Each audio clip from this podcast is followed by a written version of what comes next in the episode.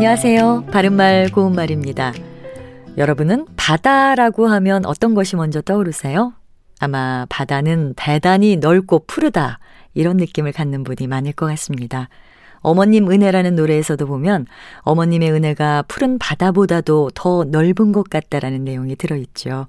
바다는 지리학적으로 의미하는 것 외에도 썩 넓은 넓이로 무엇이 많이 모여 있는 곳을 뜻하기도 합니다.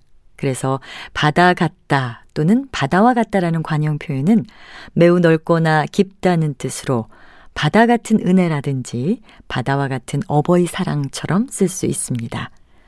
바다라는 말이 들어간 표현 중에 별바다가 있는데요. 이것은 비가 갠 날 밤하늘에 수많은 별들이 총총하게 떠 있는 모양을 비유적으로 이르는 말입니다.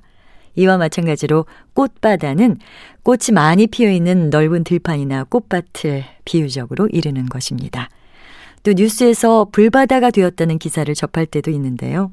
이때는 적들과의 격렬한 싸움 현장이나 넓은 지역이 온통 불길에 휩싸여 있는 것을 비유적으로 이르는 것입니다. 그러나 불바다라는 말은 수많은 불이 밝게 켜져 있는 넓은 지역을 뜻하기도 해서 불야성이라는 한자와 비슷한 뜻으로도 쓰입니다. 도시의 밤거리는 언제나 불바다를 이루고 있었다. 이렇게 말할 수 있습니다. 바른말 고운말 아나운서 변형이었습니다.